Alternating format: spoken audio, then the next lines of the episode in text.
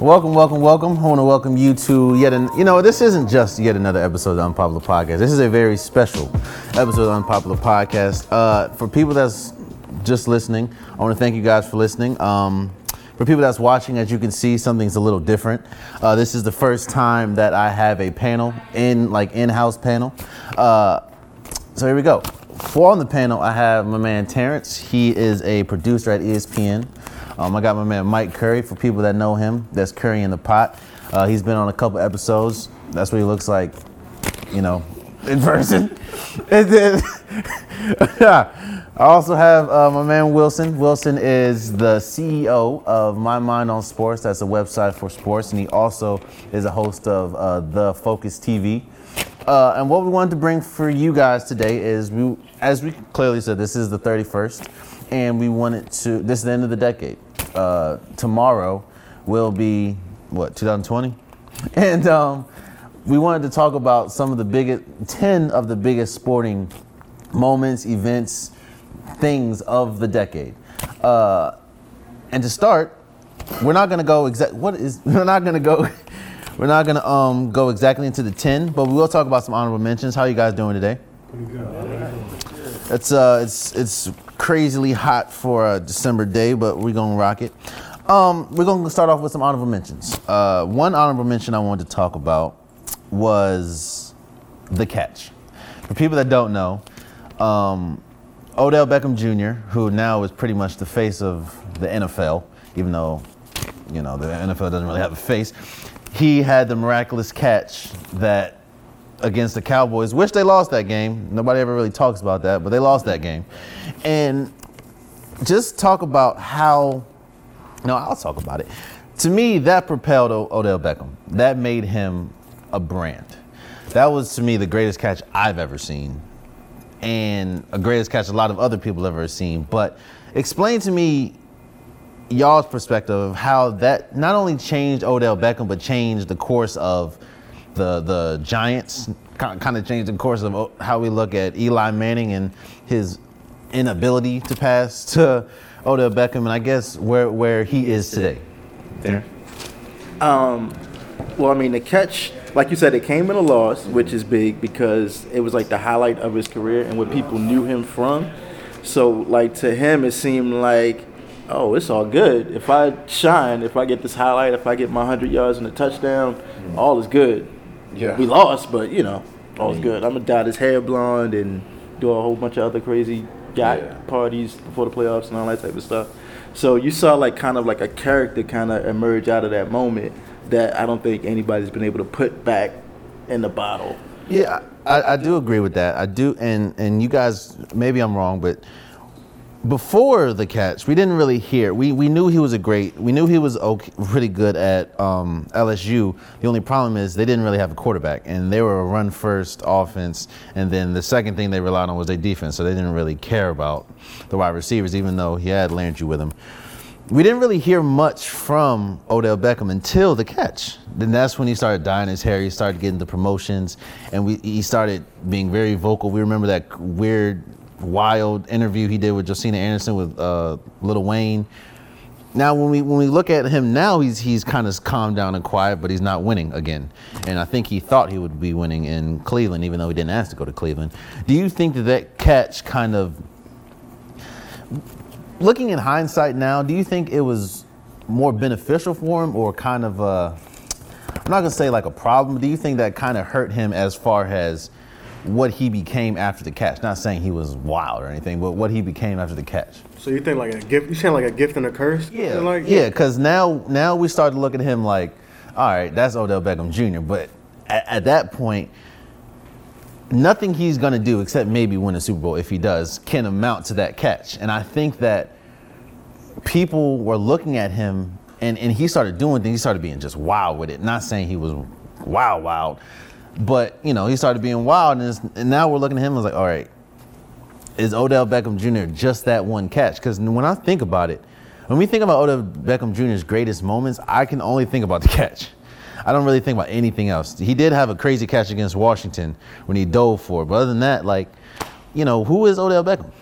Well, I'm a big Odell fan, Mm-hmm. but like you said, that's what people are gonna remember him as the catch, and then you know all the antics like peeing in the end zone and hitting the net and stuff like that. So is that like really what you want to be remembered for? Mm-hmm. So I just think it's kind of a curse. I think it's more of a curse than it is a gift. I mean, yeah, he got all the stardom and the fame, the Nike deal and all of that, Yeah. but it's like the catch is what he's really known for.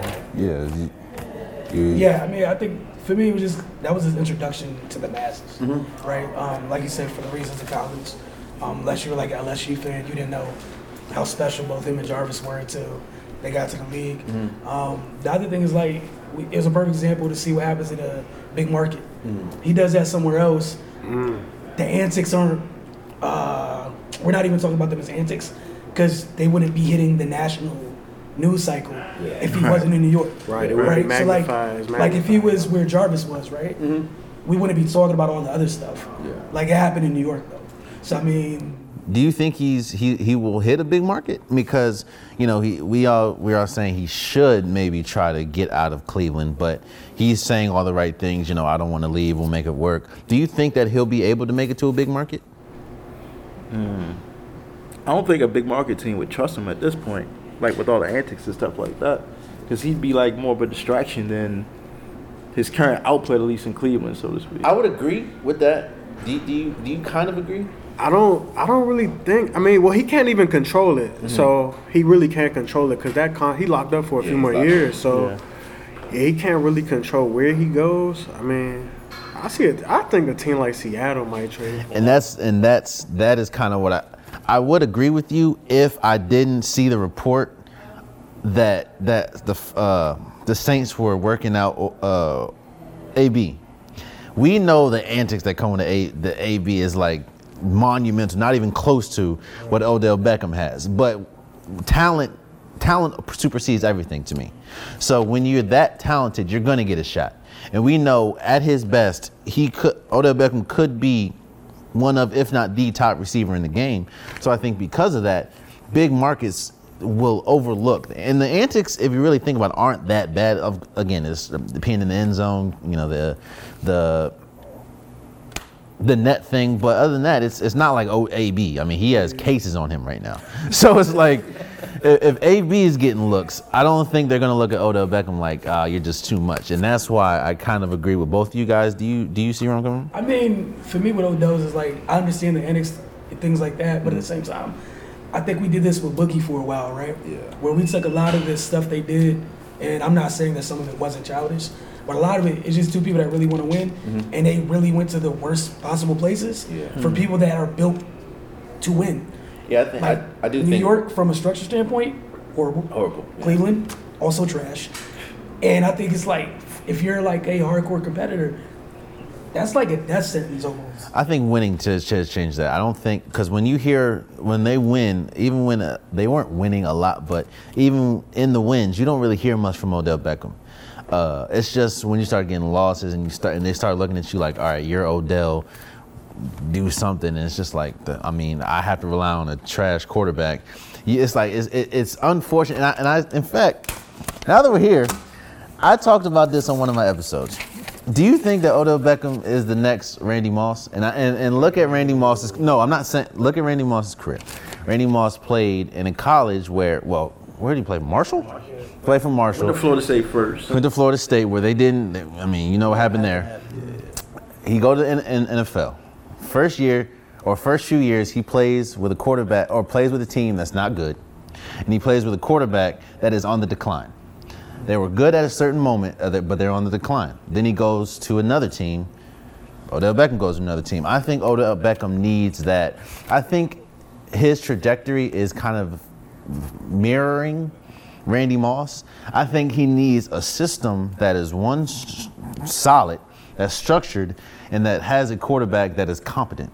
Has a quarterback that not saying that he needs to be the number one option because even yeah oh, randy moss is the number one option with the patriots but the patriots also had you know hernandez they also had the, the, the squad i think that he needs more of a system more of a structure that while he could be the number one he doesn't need to be the focus i think the focus would be on the team randy moss only success not saying he is not one of the greatest to ever do it because his talent wise makes him that.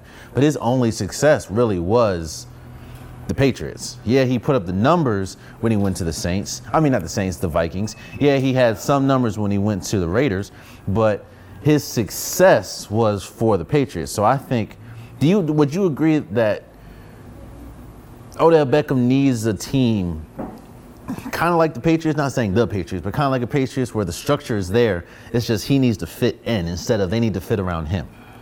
I think that's what I think Randy Moss, they didn't fit around Randy Moss. I think Randy Moss fit around the Patriots, and because of that, they were one game from being perfect. So, do you do would you agree that that's what I think Odell I think Odell Beckham needs that, and I think his career kind of mirroring uh, Randy Moss, not maybe not the numbers, but how it how it went. You know what I mean? Would you agree with him?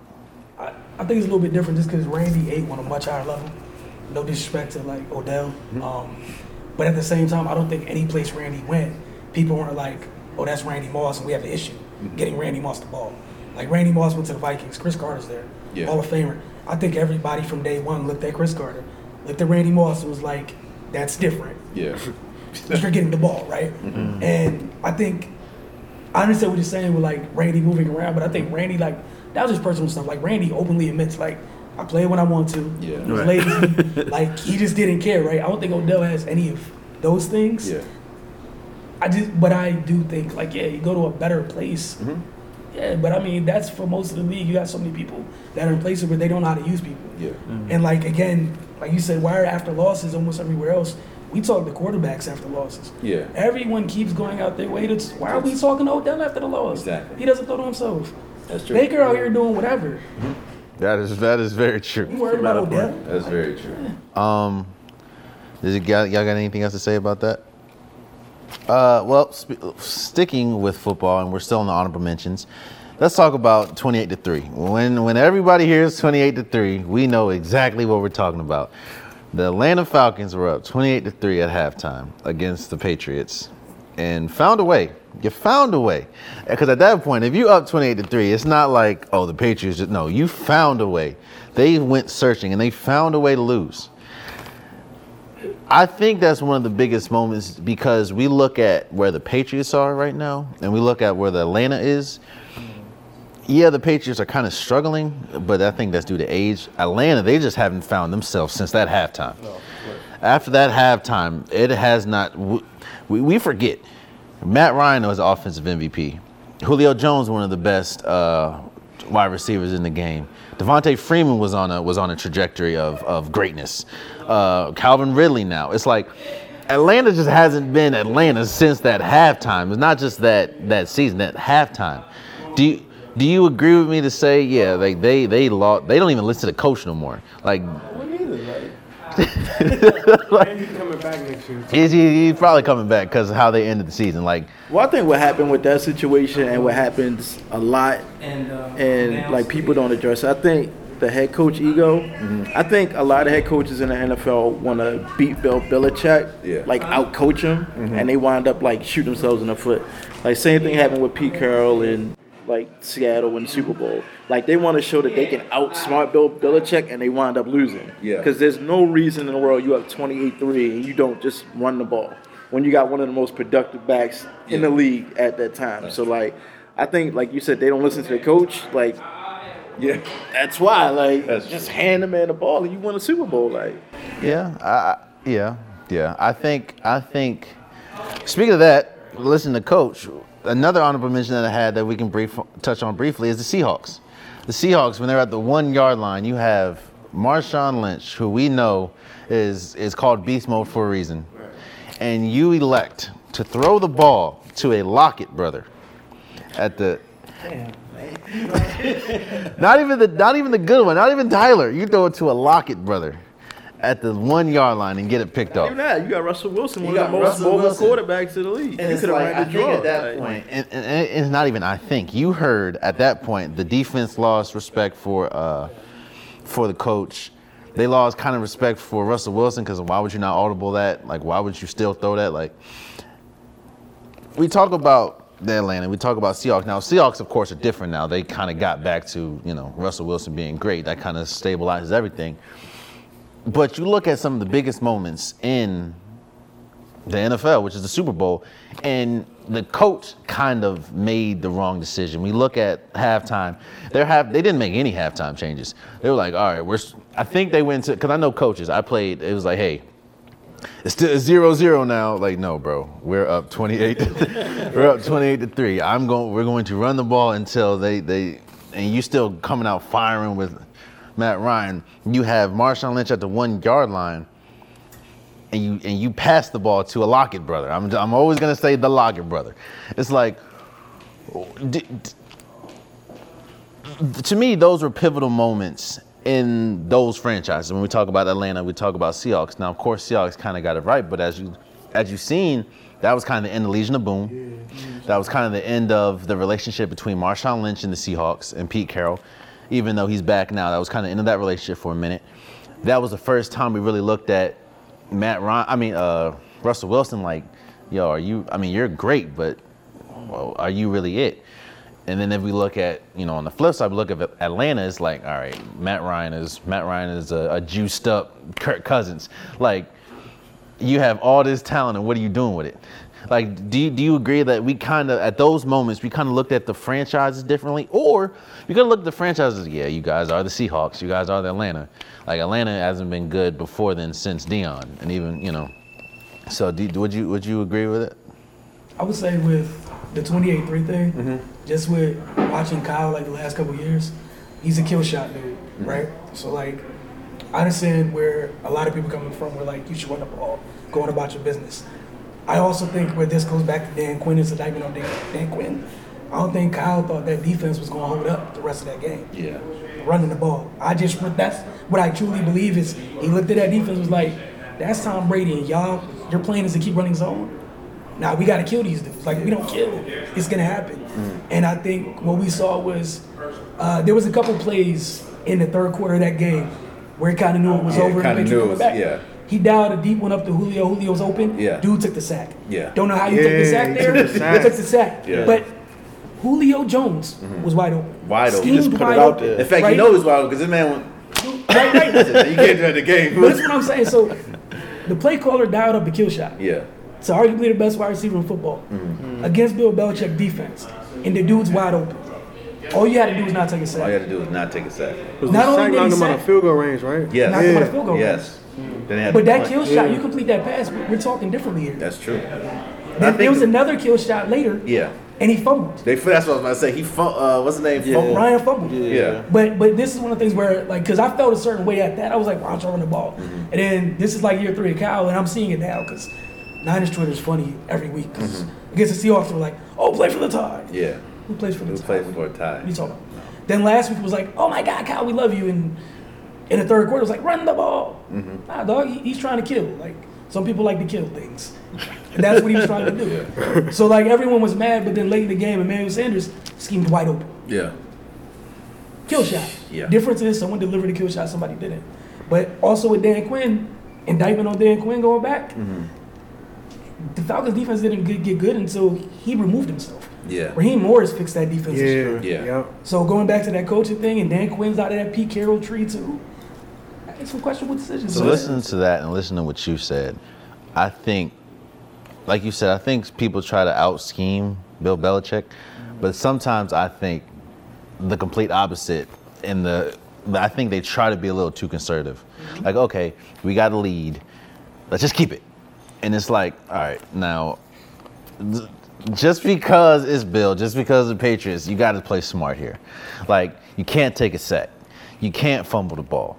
You can't throw the ball at the one yard line. You can't do, you know what? Then this is what, I don't know who said it.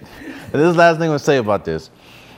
When the coach, when they do exactly what, like when you do what the defense exactly wants you to do, you're at this point, like, I think they wanted Matt Ryan to, to, to drop back 20 times in the third quarter.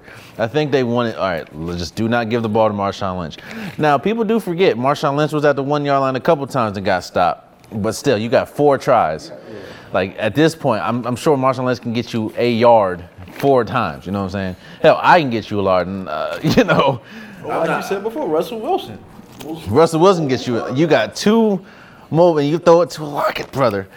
The other thing is why go why like you playing the Patriots, why go to a play that you go to all the time? Like those are things you can't do. Exactly. Right. You have to have things You have where there's to. wrinkles. If you do stuff and it's a staple, dude, Malcolm Butler was like, Oh yeah, we talked about that. I was on that when they snapped the ball. We knew that look. Yeah.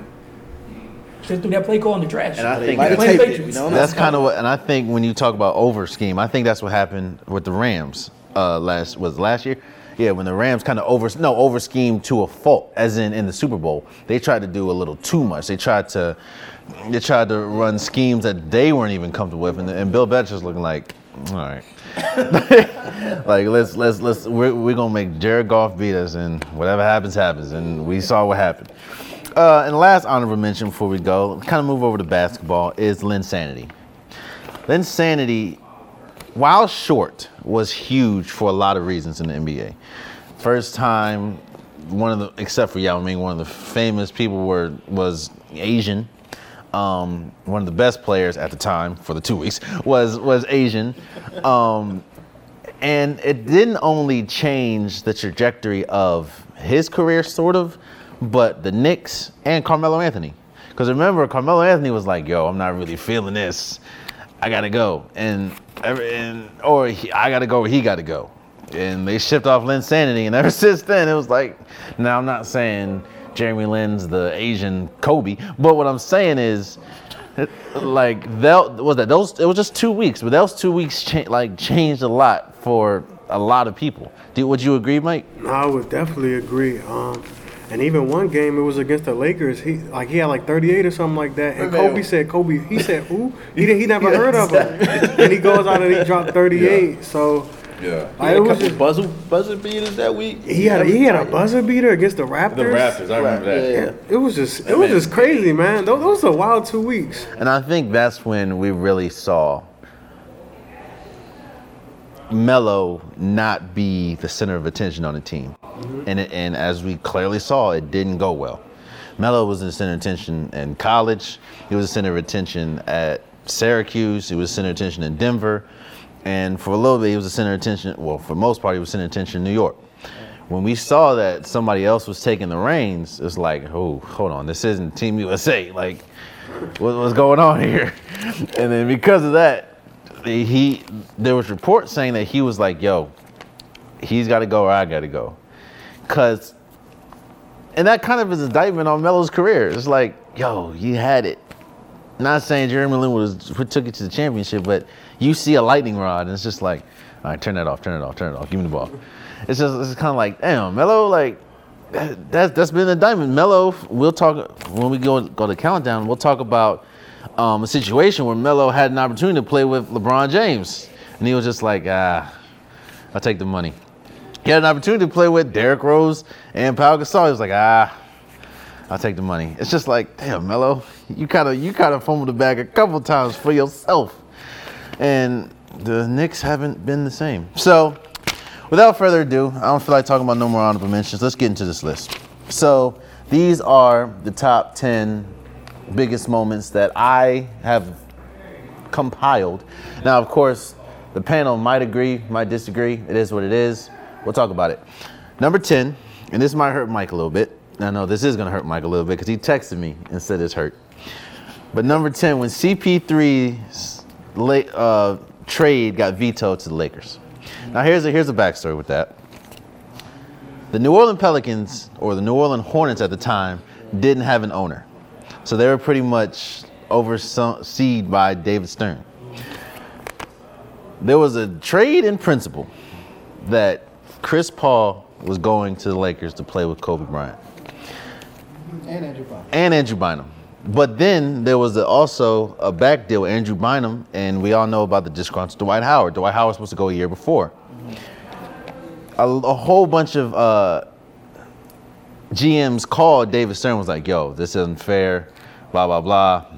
David Stern was like, "Ah, you're right, veto," just to send him to the Clippers a week later. Not only did this, this was the first time. Now we, of course, we know the the uh, the conspiracy theory about Patrick Ewing in the draft and everything, but this is the first time that we we have seen like with our two odds that the the the GM has affected the team, At the, it was like, yo, you can't do that. And it's funny. We'll talk about a little later. Talk about imbalance and you, you know you don't let Chris Paul, but then you let some other things happen. We'll talk about. But as a Lakers fan, Mike, how how how first when you heard the news? Because I remember I remember like it was yesterday. I got CP3 the Lakers. Oh, it's over. It was it was it was a crazy five hours until you got a breaking uh, trade vetoed. I was like, damn, what? that was like the first time I really heard what veto meant. So so as a Lakers fan, what how did you feel in that moment? It was just so many emotions. So when it happened, I'm like, oh, let's go. Kobe about to get his sixth ring. You know what I'm saying? All of that good stuff. And then the next, then you, then it gets vetoed like late in the like Yeah. late in the evening. And then I wake up the next day and my boy's like, Mike, how does it feel that Chris Paul was on the Lakers for a few hours? And I was like, bruh, like it don't even make any sense. But like with that, so many things happened because Lamar Odom was in the trade. Yeah, Pau Pau Gasol, Gasol was going Lam- to the Rock- Rockets. Rockets, and Lamar Odom, he was like, "Well, I don't want to be here no more." Mm-hmm. So they traded him to the Mavericks. And you know, if you're a Laker fan or if you watch basketball, Lamar Odom was a big part of those 09 and mm-hmm. 2010 championship teams. Mm-hmm. So he didn't want to go, so he wanted to be out. And then Pau Gasol, it was still awkward. Yeah, he was still there for a few more years, but he left and went to the Bulls a couple years later. Yeah. So it was just crazy that he goes to the Clippers out of all teams. You know, the team that you share a building with, They and then the- yeah. so he goes to the Clippers, and then you know that whole Lob City era, eye candy era, because they didn't win anything, but you know, Yeah, that's That's that's that was kind of my next point. That that non-trade affected so many pieces. It affected the Rockets because they were supposed to get Pau Gasol. If they would have got Pau Gasol, they wouldn't have had the pieces to get James Harden a, a few years later. That affected the Lakers because Kevin Martin was in the trade too. If they would have if affected the Lakers, the Lakers had they did not go to the. Uh, of course, they had Dwight the next year, but after that one year, they haven't been to the playoffs since. right. Um, and of course, we thought, okay, at that point, at that moment, Chris Paul was the best point guard in the league, and Kobe was the best shooting guard in the league. Now, of course, there was argument Kobe and D Wade, but I'd say Kobe was the best at that time. That didn't happen. Then you look at the Clippers. The Clippers now, of course, you saw the eye candy team, but the Clippers have never been the eye candy team until then. And the Clippers went to the playoffs every year. Chris Paul was on that team. So that non-trade affected so many pieces, and like I said, it affected OKC because they look at the landscape as like, all right, we can't trade him to. We we either keep James Harden, or we trade him. We can't trade him for the Rockets. A lot of people don't know. Golden State had a Golden State had a. Uh, they were trying to trade Monta Ellis for James Harden, but of course the Rockets gave him a better package. So it's just like this affected so many teams, and it's like, what could have been? You know, we, we I think we talked about that maybe a couple times. Oh, what, Yeah, like one of your shows. what could have been if that would have happened? Like imagine Chris Paul, Kobe, and maybe Dwight Howard if you know I know the whole piece didn't fit but what personality wise but I think that didn't fit me because you didn't you when you playing 55 year old Steve Nash who didn't play most of that season if you remember um and you play all that it's just like you know we don't we don't know uh but we're gonna take a quick break and we will come back and we're back so we just talked about number 10, which was the Chris Paul trade. And the last thing that I kind of want to discuss before we move forward is the impact that it had on Blake Griffin and DeAndre Jordan. Yes, I know De- Blake Griffin's a great player. Still, the, it's still iffy with DeAndre.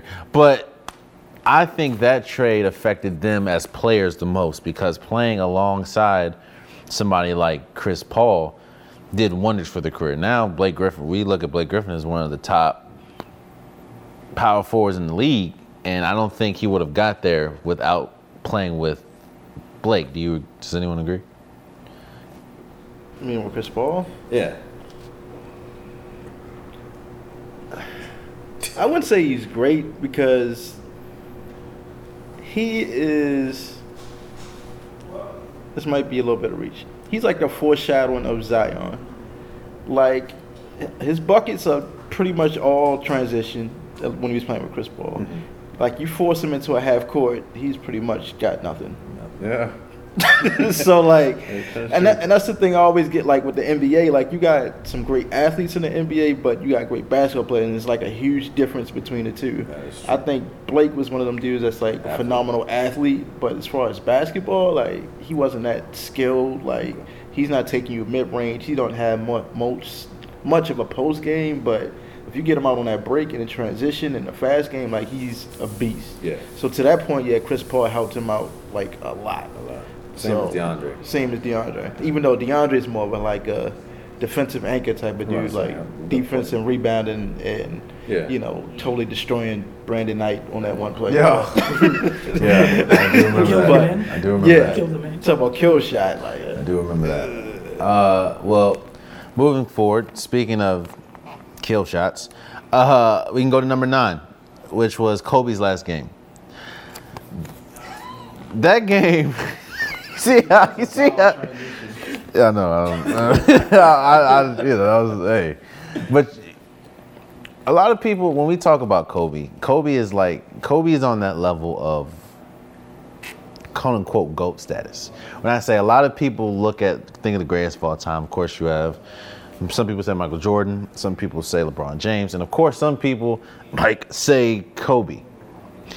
And that game, not only did Kobe go out the way that we thought Kobe would go out, everyone was like, all right. Because if you don't remember, which was funny, the game was on E ESPN two, because the the ESPN one had the Golden State going for 73 wins. And we knew they were going to hit 73 because they were playing the Memphis Grizzlies. But I digress. This game was on ESPN 2. So I was going between, and I remember the third quarter because I watched a lot of the Golden State game. I remember the third quarter. I turned and tuned to it, and it said Kobe had 34 points.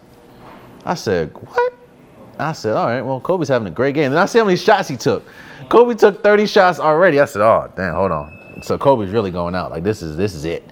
And everybody went to the game. You have, you know, Snoop Dogg doing the Snoop Dogg dance. Like this was the end of an era. And I think it's huge because now of course you still had Dirk. But this was the end of an era. Do you would you agree, Mike? Oh, 100%, man.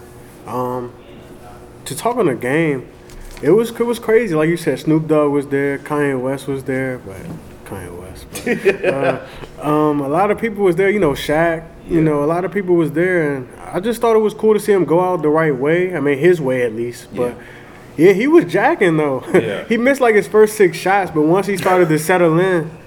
I was like, all right. I was like, all right, but it was cool to see him get, you know, that 60 piece. I think Shaq said he told him to get 50. Yeah. And he got 60, Got so 60, 61. it was cool, man. 60. He had that, you know, Mamba out moment, Yeah. but it was real cool. I think I think if Kobe would have went out any other way, it wouldn't have been Kobe. been. Like I think if Kobe would have went out shooting ten shots, uh, probably had like 15 points. It's just like, yeah, that's Kobe. I mean, bye. But this Kobe went out the way he was supposed to go out. Kobe was known, as we know, his whole career as a shooter, as a gunner, as a, all right, I don't care about you, you or you. I'm going to shoot, and that hurt him in some areas of his career, but that of course got him to five championships. So, with that last game, 2016 was a big year for for the NBA period, but that really solidified. Okay, Kobe is what we thought he was. Like at the end of the day, Kobe is Kobe. Kobe is a shooter. Kobe is one of the greatest scorers of all time. Even dealing with all these injuries that pretty much plagued him the end of his career, Kobe went out like we. And, and I remember saying to my friend, "Yo, Kobe about to drop 50, bro." Like there, there's no other way. Kobe, Kobe's either he's about to drop 50 or shoot 50 times, and he did both. So it's like, so Wilson, would you would you agree to say that that was the end of an era? Now, yeah, we still had Dirk and everything, and I'm not taking away from Dirk, but Yeah, for that class, that came in was that the '97 class? 96. 96. Um, yeah, I mean, it was at the era. Like, Kobe was a big deal. Um, yeah, I, I, it probably wasn't a better way for him to go out. Yeah. He went out his way. get out his way, yeah. so anything else on that? I wanted to say, like, I'm just glad he got there because you guys remember. I know you seen the memes of Kobe all taped up and Yeah. all of that stuff. I was like, yo, is this body gonna hold up? Hell, I remember our one of the most vivid moments I remember was the Golden State game, where he drove past or tried to drive past uh, um, what's it? What's Har- uh, Harrison Barnes, and blew his Achilles. Yeah. And I was like, and then he was crying. And the, not not saying he was weak or anything, but he was crying at the end at the press. And I'm like, yo, That's it. that's it. And I remember saying that. I said, I said, yeah, that's it. He, I think he felt it too because I ain't never seen Kobe cry. And then, then he he released a documentary of his rehab. I was like, yeah, it's, it's over for Kobe. But going back to what he said and what kind of I said, that Kobe went out on his own terms. It, it wasn't an injury that stopped him. It wasn't a team tr- trading him. It wasn't a team not you know not being good. It was Kobe went out on his own terms, and I think if Kobe went out any other way, I mean, it wouldn't have been Kobe. I think his legacy. I'm not saying his legacy would have been different, but I think that it wouldn't be Kobe. You know. So number eight, uh, the next one, and this is big on a lot of reasons. Uh, Lance Armstrong lying about um, juicing, everything. this is big on so many levels due to the fact that not only did you lie, you lied to Oprah.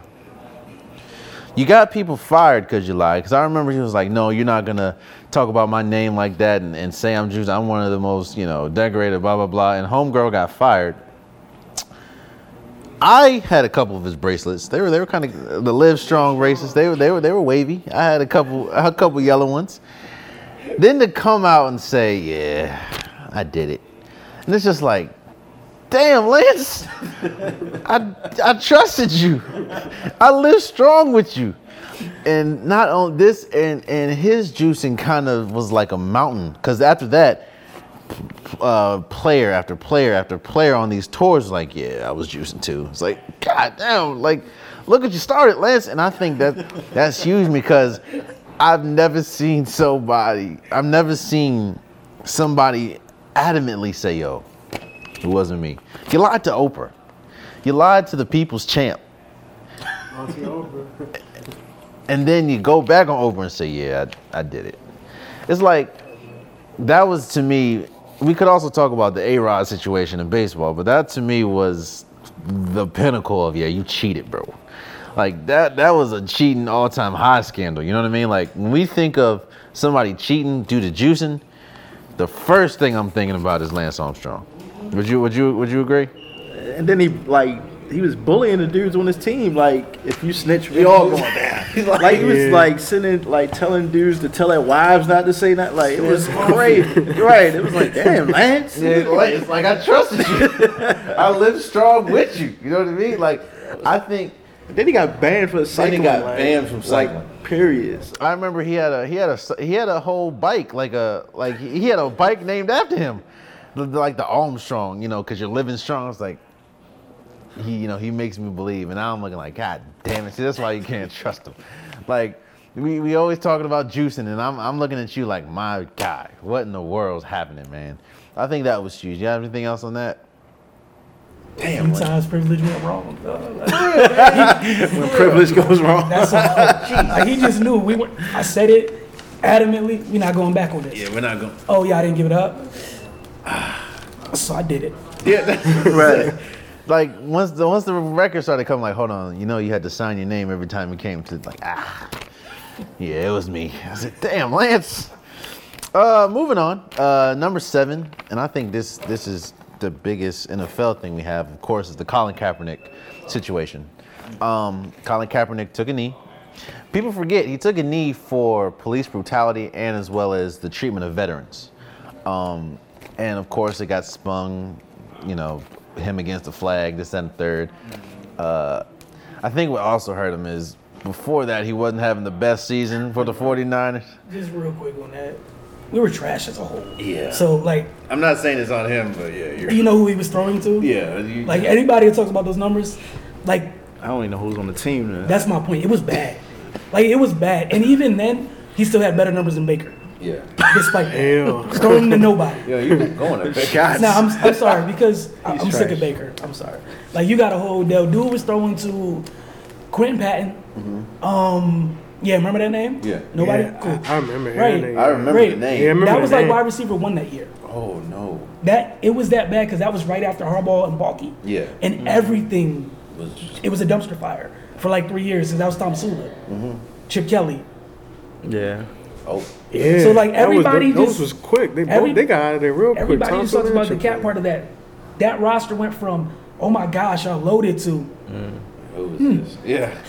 And then what made it so what made it worse is now you got the president coming in and saying, you know, that son of a b, get him off the field. Um, and he hasn't played since. And me and you talked about it, Mike. The whole the stupid impromptu uh, workout that they had. That was just to play face. Like, all right, now you can't say it's our fault. Um, you see, he didn't work, and then you see he tried to flip it on him, and then that made, that was a whole fiasco. Not only was this big, this was the first. Well, of course we have Clarett. We we kind of say a player versus an organization, but this is the first time where it was kind of blatant that nearly the whole NFL blackballed this dude. Because it's like, they, they, they say, you know, football reasons, but I turn on the t- I remember the Redskins got what, Josh Jackson? Yeah, and Mark Sanchez. And Mark Sanchez. And Josh Jackson was playing with me at LA Fitness a couple days before. they got Josh Jackson on the team talk about, yeah, he's the best quarterback in the, at the time. I'm like, all right, bro.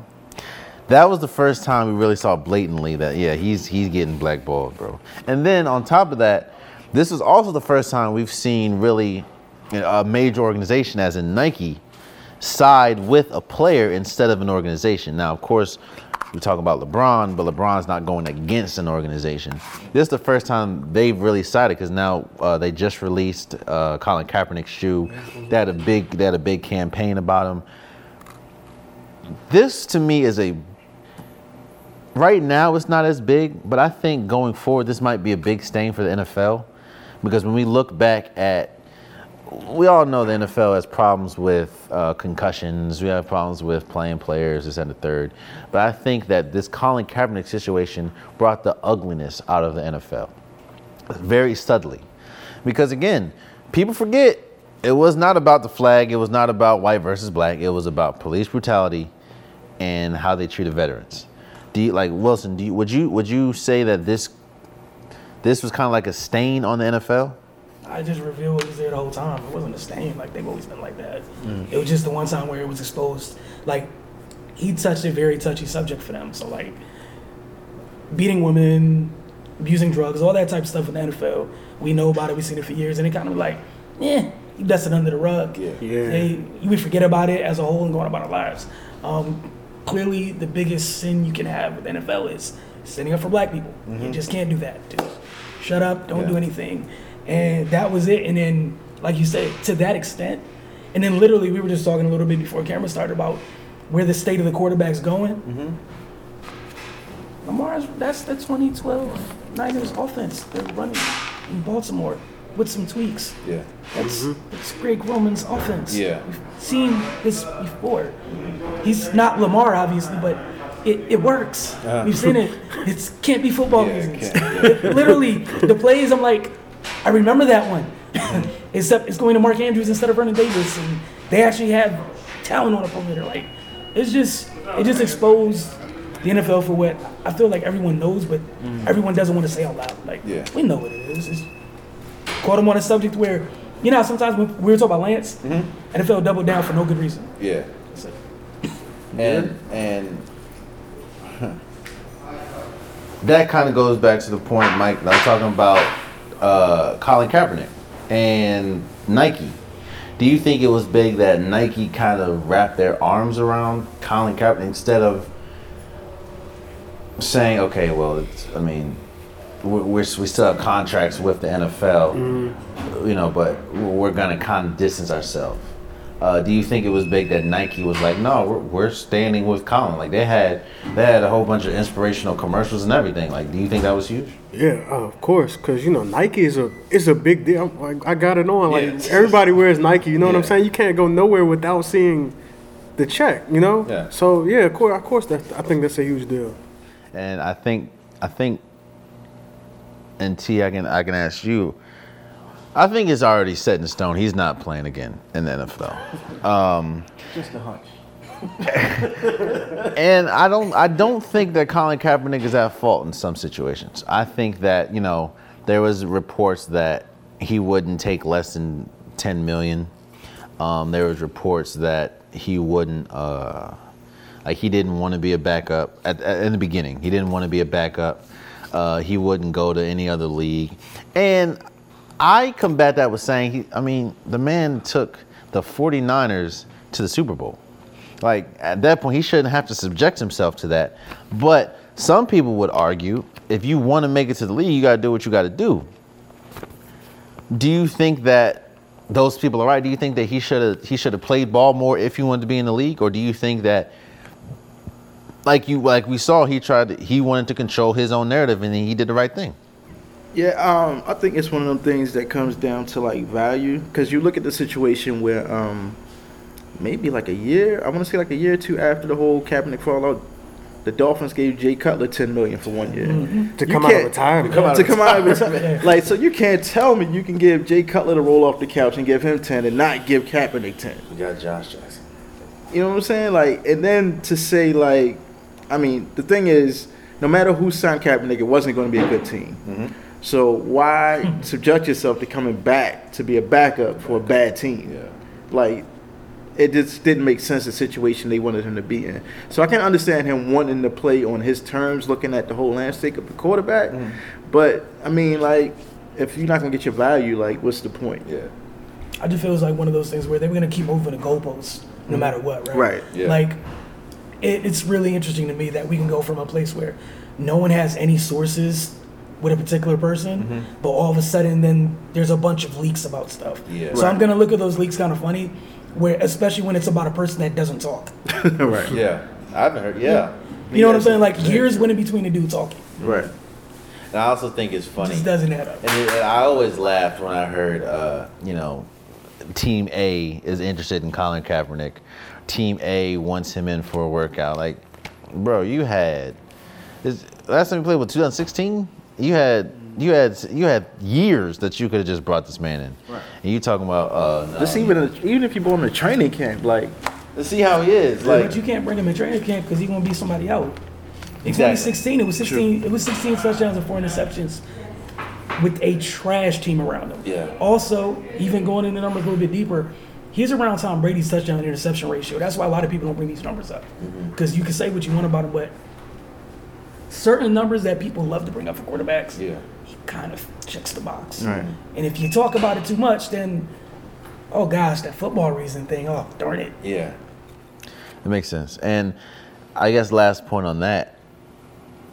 One thing that a lot of people said was um, he'll be a distraction. You know, the the circus that he brings, uh, the the the headlines that he brings. He'll be he'll be too much of a distraction for a backup quarterback, or he'll be too much of a distraction for a quarterback. And it goes back to the name that you continuously say, Baker Mayfield. My man got 15 State Farm commercials. Twenty. to Be exact. Plays with Odell and Jarvis, and is on the struggle bus. struggle bus and he's he not only that he has he has situations back in college like we all remember and they always bring up the whole police video. And the funny thing about the funny yeah he does. And the funny thing the funny thing about the police video is he wasn't even the one in trouble.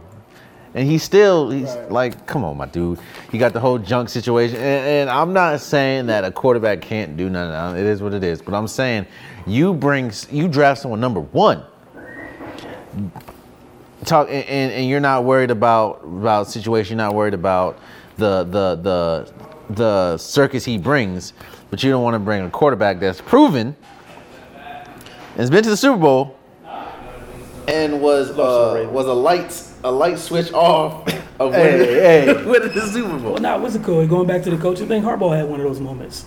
Dude called the dumbest timeout ever the dumb, in history. yeah You remember they were rolling down the they field? were yeah You got Frank Gore and Cap, that read option, Ray Lewis and them. It, it was it was it was a foreign language. and you were like, timeout, three fades to Crabtree. Shout out to Harbaugh. but even still, you look at um, Shout out to damn Cleveland again. Look at Johnny Manziel. Oh, man. like he Yeah. bought the whole circus and he didn't. He hardly even touched the field. Like Still drafting number one. Jeez. and had a whole circus around him, Whole- unproven. Like He's still at the circus. I ain't seen him touch a football in a minute. Um, like at all. And I still hear about Johnny Manziel's name. Jesus. Um, Yeah, I guess I guess you guys are right. It's it's it's unfortunate that a player like like like you said, Wilson, what was there was revealed. How they are is what was revealed. It's crazy that a player that good, that talented, pretty much lost his career or yeah, had his career ended because of beliefs. Because and, and something that the NFL actually has in their in their little rules and clause saying it can't you can't stop someone's career due to their personal beliefs. That's pretty much what happened at the end of the day. Um, moving forward, number six, uh, UMBC makes history and becomes the first 16 overall seed to be the number one. Funny that they beat Virginia, uh, another you know DMV type area team, even though they're they're in. We're not gonna talk about that. Uh, those are one of those those that was one of those situations where I was watching it, and I'm like, yo, UMBC is beating the dog smack out of Virginia. I said, but but the 16 seed, Virginia's gonna come back. And that was the first time I was like, yo, Virginia is not coming back. I was looking, I said, all right. I, was, I was like, all right, all right, here it comes. I look at the time. I said, there's like about two minutes left. They're down 20. I said, yo, Virginia ain't coming back. You got you you got players that I was watching it live, not believing it. That was probably the first time ever I watched something I still didn't believe it, and I'm watching it. I'm like, yo, this is happening. Now, of course, you're hearing Jay Bilas and all of them say that uh, 16 has never beat a one, and that kind of, you know, when you start hearing that, it's like, yeah, you're right. But as you play basketball, you know, any given any given day, the, you know, and of course, Virginia next year went went on to win it, but this was so big because a this was the first time this ever happened in history, and b Virginia was on a historic run. People talk about the championship year they were good. No, the year that they lost, they were. Blo- I remember they beat North Carolina, and I'm a North Carolina fan. They beat North Carolina like handedly. They blowed them out twice. No, three times because they did in the uh, ACC tournament. And I was like, yo, that's it. I, I, I had Virginia winning it all that year. And I was like, yo, this cannot be happening. The Golden Retrievers is beating. like, did, did like, where, do, do you remember where you were when you when you saw that, Mike? Yeah, uh, and shout out to my boy Jairus Lyles. I went to high school with him. We graduated together. But um, yeah, I was I was in the house watching it with my dad, and uh, like you said, like I'm just waiting for like Virginia to do something, and it's like it's not it's not happening. it's not happening. I'm just like I was waiting on the time. I'm like, all right, it's it's coming. I remember one one big moment. I remember they called a timeout. They were down 15. they called a timeout. They called a timeout. I said, all right, they're about to they're about to regroup. They're about to get some secret stuff, and we good.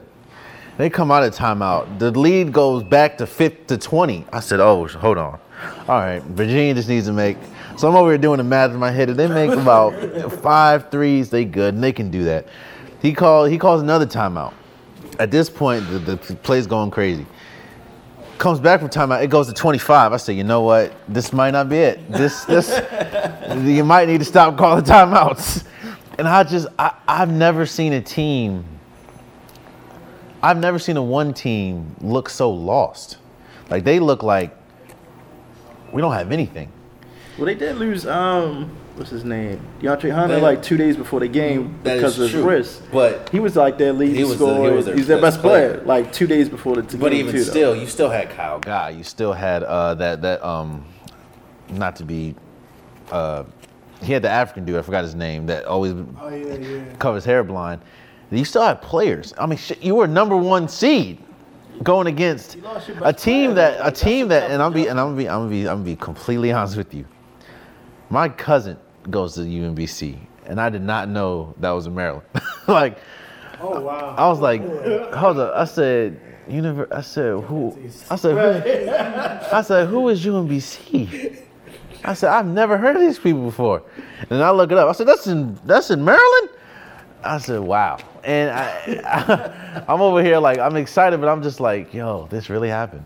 Like those are one of those moments like you remember where you were, and I think that was big for co- like sneaky big for college basketball and, and you can kind of attest to this, Wilson. This was the first time where when you crack the when you crack the sky once, you're not surprised if it happens again. So I think that now, even though I, I, I still it's to be a while for 16 to be the one, but now it's it, the allure is gone. Now it's like, oh, it could happen. I mean, hell, we've seen it. Do you think that looking college basketball now, do you think that that kind of was a was a was a was a turning point in college basketball now? Now not only not only do you see a team yeah, you were dominant throughout the regular season, but we want to see in March. And it also kind of gave the smaller market teams faith. You know what I mean? I mean, I think it's one of those things where, like, just throughout college basketball, we've been going with the NBA, like, it's affected the NBA too, right? Like, during, like, this last 10, 12, 15 years in NBA, like, growing up, there was a different caliber player coming out of college going to the league. Um, now, the type of players that are coming out of college, you don't spend a lot of time in college. Yeah. Um, usually, there's so many players that don't get, we don't find out who you are till like year five instead of like year three before because you skipped the step in between where you were supposed to find out who you were, right? So as it trickles down, if it's taking longer on the higher end, Yeah. as it trickles down, that gap between high school and college, you got the people who don't spend time there, which you know your your most talented players, mm-hmm. and then you got the kids who aren't as talented, but they've been in school longer. They've they've been there. They're already men. Um, like we saw with Duke, not to be rude, but Lehigh, Mercer. Like yeah, the talent is cool and that's wonderful, but you're playing against men Yeah. with these smaller schools. Um, and then what comes with that talent is yeah, you're talented, but y'all don't know basketball yet. I never really thought. You know what I'm saying? So it's like everyone's just looking at the big name and it's like, oh my gosh. And, you know, like I got a conversation yesterday uh, when people were talking about, uh, like Rick Carlisle was like, uh, they were talking about Rick Carlisle, talking about, oh, post ups are dead in the NBA. And like, yeah, dude, that's cool if you look at the numbers, but, or, or, y'all don't know how to post up, therefore it's dead. Yeah. Is it dead just because y'all can't do it? Mm-hmm. Like, like, is it dead because it doesn't work or because y'all can't do it? Mm-hmm. Because like the post up players now, the, the best post up players are like wings Yeah. the big stink at posting up because y'all got them doing everything mm-hmm. but that. Mm. You know what I'm saying? So now people are like, oh, the numbers say it's post up's bad. No, no, no, they're just bad at it. So go back down to college, like you said, you lose DeAndre Hunter. No disrespect to Ty Jerome and the uh, the other kid that were there. Only one of them went top five. Yeah. That is true. That's the one that wasn't there. yeah, you, you, you really, you really, it, it kind of, I didn't really think about it until just now. When you play these lower, like the lower seed teams, because they don't get a lot of exposure, they have a lot of seniors. UMBC had a lot of seniors. senior Yeah, U, UMBC had a lot of seniors. So you had players that played there for sometimes five years, and it's like, you know the game. The people say it, but they don't believe it. But they, it's true. The longer you play in in college basketball, the and you take it seriously, the better you get because you're playing against. You know, you- you're learning the game, and and, and Like Tim Duncan is the poster child for that. Yeah. Like developed, so developed by the time he got to the NBA, it was like It was like he's a man am- Yeah. amongst boys in the NBA because his fundamentals was so like sharp and on point. It's like ridiculous. Exactly, but like you said, he, it's because during those four years, he got better. He, he got comfortable, Yeah. got better. He knew who he was. Yeah. So he hits the ground running. Nowadays, we got everybody one and done, and yeah, that's cool or whatever. But uh, then we got to wait five years later for y'all to really figure it out. And then people are like, "Oh, you're a bust." They're not a bust. This is college for This them. is college. Right. Like, like ideally, this is college for them. I'm, I'm never mad at any of the kids. I'm mad when they leave because I'm like, "Hey, stupid, you don't know how to play basketball yet." yeah, and that- and you kind of see that with the and that. That's I think Tatum did four too, right? no, No. Tatum- Jayson Tatum one One. done. One. But somebody else did four. and it he's a little like- bit different because Uh, like Tatum was groomed like Larry Yeah, Hughes. you is his could uncle. tell, yeah. Like he was, he was like, he was bred for. His game was already You know what I'm saying? So like, And I think I think that is a kind of going off topic, but staying on topic. That's kind of a problem with college basketball. Yeah. Is you see that avenue, you see that window to the NBA, and you think I got to get it as fast as possible. So you look at players that make it like, for for instance, C.J. Fair. That's a big one. C.J. Fair was not ready for the NBA, but he left. There was another Duke player. There was a Duke player that just uh, it was a point guard, but Oh, Trevon Duval. Trevon Duval. Him and Gary Trent. They shouldn't have left. They shouldn't. now. Gary Trent had a be- have, has had a better career than Duval. Yeah, but Duval, But yeah. They shouldn't have left. But they see that the window you have some success during the season. It's like, all right, now now it's time to go. That kind of affects that affects the NBA with the with the product coming in. That also affects college basketball, as in some of the products not staying. But I think that ultimately affects the player, as in you want to develop to be the best player as possible, so you have a long career. Look at all the players that we we consider great. Michael Jordan, he played what three years? Three years. LeBron James is a freaking nature. He, I mean, but you know, but he started at a young age. He started at 18, and then he just. But even then, with him, I'll give him like the, the exception for him is he was up. He had it Yeah. up here already. Yeah, that's You know one of that generation Like, of one of players his we- we will greatest- never see. Like to uh, me, that's his greatest skill. Is And the same thing as Kobe. Kobe, Kobe was That a mentality. supreme, yeah, mentality. Ridiculous. But even Kobe, like you were groomed. Yeah. Pops played in the Italy, league. yeah, he's like on you, Italy, you were yeah. you were pretty much groomed, groomed in a, like bred in a lab to speak. So, Same like, thing as Steph A little Curry. bit different. And, and like you said, the poster child, Tim Duncan. People don't because it's not flashy, it's not the sexy thing to do. People think like we look at a who's that big man for Duke um, that's still there. Uh, Bolden.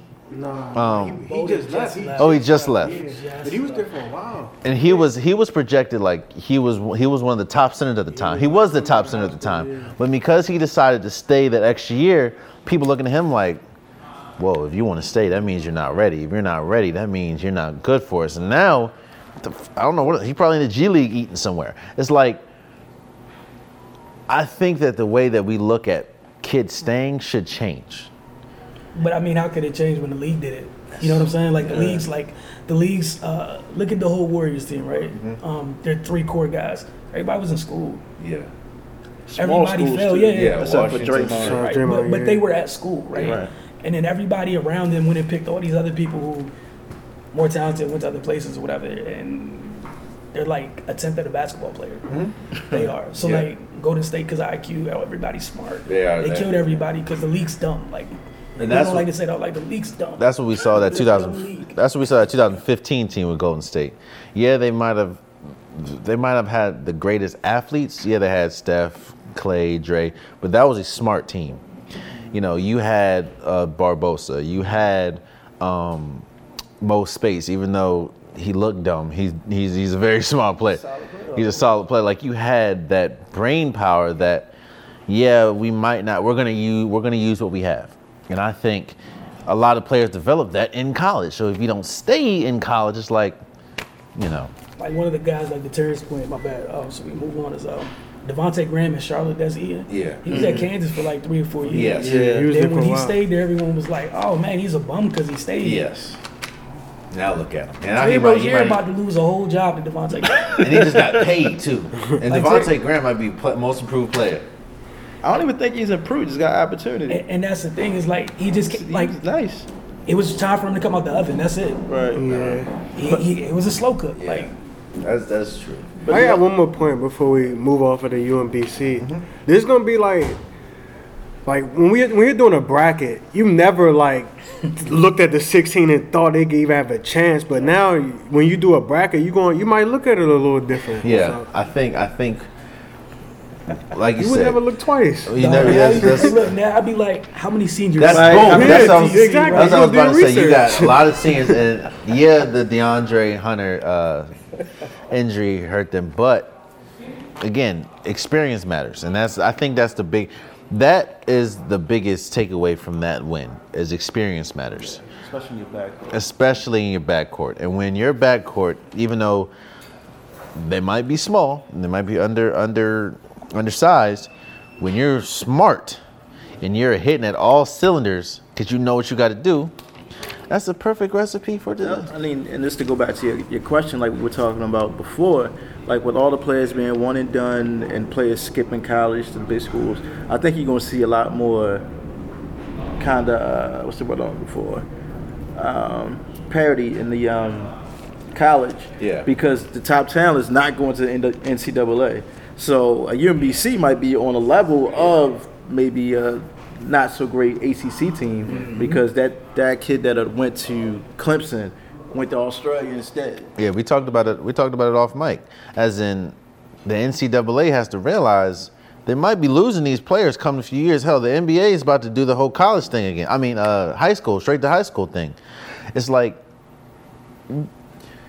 we, I talked about this last time, but to to put a, I guess, cement it, it's like three of the top five players that's projected to go in the first round are not in the are not in college. Right. And I think you will start to see, you will start to see players are dwindling from the NCAA. Um, I think we can flow with it. Let's let's keep going. Number five, uh, top five status. You know these these all played a huge part. Number five is LeBron James brings the title to Cleveland. Not only is this big because he brought a title to Cleveland, but how it happened. Uh, as we know, Golden State was on a historic run that year, 73 and 9. Uh, the year before, they were like uh, LeBron James and the Cleveland. I mean, the Cleveland was hurt. Kyrie got hurt that year. Uh, Clay, uh, Ke- Kevin Love got hurt that year. So a lot of people were saying Golden State's championship wasn't validated. So Golden State heard that and they're like, all right, we're about to take this regular season seriously. And they went 73 and 9. Of course, we know about what happened in uh, OKC with the coming, you know, pretty much slapping around, coming back for 3 1. And LeBron and Cleveland came back from 3 1 this was the first time. Well, not saying the first time, but this was it. When when we talk about the greatest of all time, and we talk about cases, like state your case. This was one of the times when you could have said, "Yeah, I mean, LeBron James did beat a 73 and 9 team. They were down 3-1, and if it wasn't for a, a, a Draymond Green situation, they might have lost, but it happened, and they came back." this to me we, talk about staples and we talk about moments. Like we talk about when we say what's steph curry's moment we can always go back to the uh, okc game when he put 46 and hit the game winner. We talk about kobe's moment. Kobe has a lot of them we can talk about the last game. We can talk about anything kobe did. This was lebron james moment being the first team to come back from 3-1 in the championship bringing cleveland cavaliers the first their first championship and and and solidifying how great he is. Not saying he had to but this was the would you, would you agree with what i'm saying? Like this was the staple moment for him. As in that's lebron. Like lebron did that. You know what i mean? You, you, do, you do you agree with what i'm Yeah, saying absolutely. Cause um, I mean, like you said, like everything you just said, come back from three one, and then he not only did he do that, but he delivered on a promise that he made. Yeah. That's that's wh- that's why he came back. That's why he came back to the Cavs to get a ring for them, and you know to come back from three one. I, I think not only is that big for LeBron, but that changed the way that we looked at Kyrie Irving. Mm-hmm. Because to me, a lot of people looked at Kyrie Irving as a great, historically great offensive player, but that's all he is. Like he, a lot of people's like he can't bring you a championship. He can't, he can't be your your your best player on a championship. Now that's still the jury's still out, but it kind of changed the way that we looked at Kyrie, especially hitting the big shot over uh, Steph Curry. That kind of changed the way we looked at Kevin Love. We thought Kevin Love was a was a pile of empty empty stats. Yes, a lot of empty stats and a lot of good stats, but they were empty stats. Like you're putting up 50s and 20s in Timberwolves and losing. Like this changed. Hell, this guy Richard Jefferson the ring. Like this this changed a lot. LeBron James in this win really changed a lot of how we view not only him, how we view Cleveland, and how we view a lot of players on that team. And it also kind of changed until we'll talk about what happened next. What changed the way we looked at some of the Golden State players. Now we look at uh, a lot of. Um, you start to hear is Steph Curry really, you know, is he a clutch player? You, you're laughing because yeah, we start to hear is you know we start to hear oh Klay Thompson's better than Steph. We start to hear is Draymond really worth it? You know, should they trade Draymond? Like, and this is coming off of oh, and of course the biggest thing you hear uh, was 73 and 9 a fluke. How is 73 and 9 a fluke? But I, I digress. Like this really changed how we how they speak on teams. Would, would you agree with what I'm saying? I mean, I guess it depends who you ask. I guess for the most part, like it felt like it was a big shift for a lot of people. Um, it was something that a lot of people, I feel like a lot of people felt that they needed um, to validate how they felt about LeBron. Yeah. Um, but I mean, like to me, I don't think that like for me, my personal LeBron moment, like that's not it. Um, that's one of them, like you said, to make a case. Um, like when you're making a case for those people getting those, you know, the go conversations, whatever. That's one of the that's on the list. Um, it was it was a big deal. Like um, the other part of it to me, I guess, like I look at it a little funny because it was like even with the Draymond thing, like it happened or whatever, that's on Dre. Yeah. That's completely on him. But like to me, the only thing I walked away from that whole thing was it was big for LeBron, big for Cleveland, Uh-huh. huge for Kyrie, all those people that you named, but. It just had me looking at Harrison Barnes differently because I was like, as an NBA player, dude. Oh my Like God. Like they legit. Oh like- my gosh! like- you know, I'm so glad you said. I'm sorry for cutting you off, bro. you But I'm so glad you said that. I mean, I don't think you could tell. Like you, I feel like that's the part. Anytime it gets mentioned, we gotta address the fact that a whole NBA player was left open The whole for the last series. three games of the series. For the oh, last three games the series, finals. like the you sold finals. all the way out to the point where you shot fifty percent.